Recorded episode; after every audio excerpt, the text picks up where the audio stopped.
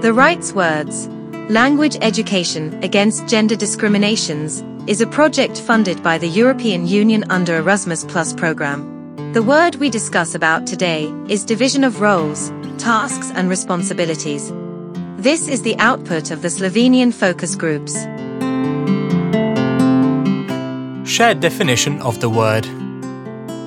Division of roles, tasks, and responsibilities is connected to private and work life. In the society, gender roles often determine traditional responsibilities assigned to men or women at home or at work. It is about what is suitable and valuable for each sex.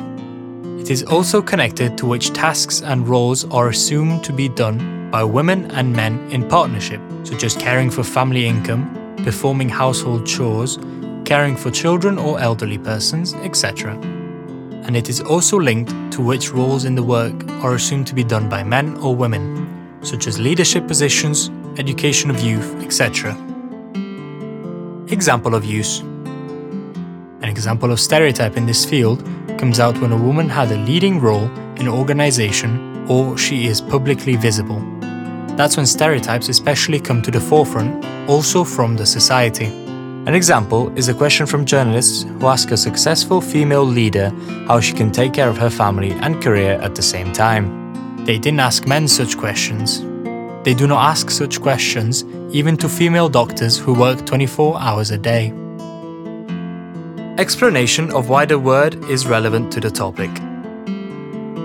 Work life balance is a misrepresentation of work as something outside our lives, when in fact it is something that should be integrated with other aspects of our lives for balanced living. Therefore, it is very much connected to the true equity in the division of roles, tasks, and responsibilities among gender. Women don't need more tips on how to manage work at home, but rather institutional support from public and companies that truly understands and adopts the peculiarities of being a woman in today's society. Only in this way we could come to more equity also in the field of work life balance.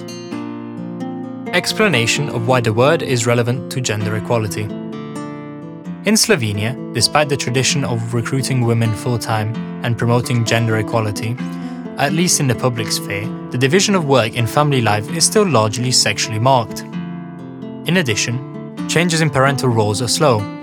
Men are still involved in caring for children and working at home, mainly as assistants.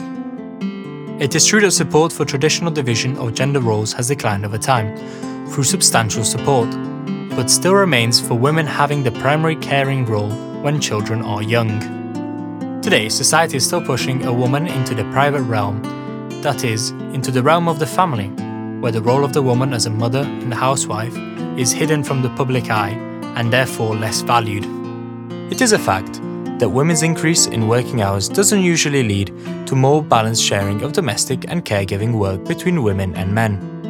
Despite the increase in the number of women in the labour market and their share among employees, the sharing of responsibilities and everyday practical obligations between the sexes within the family is largely asymmetrical, with a significantly higher burden on women than men.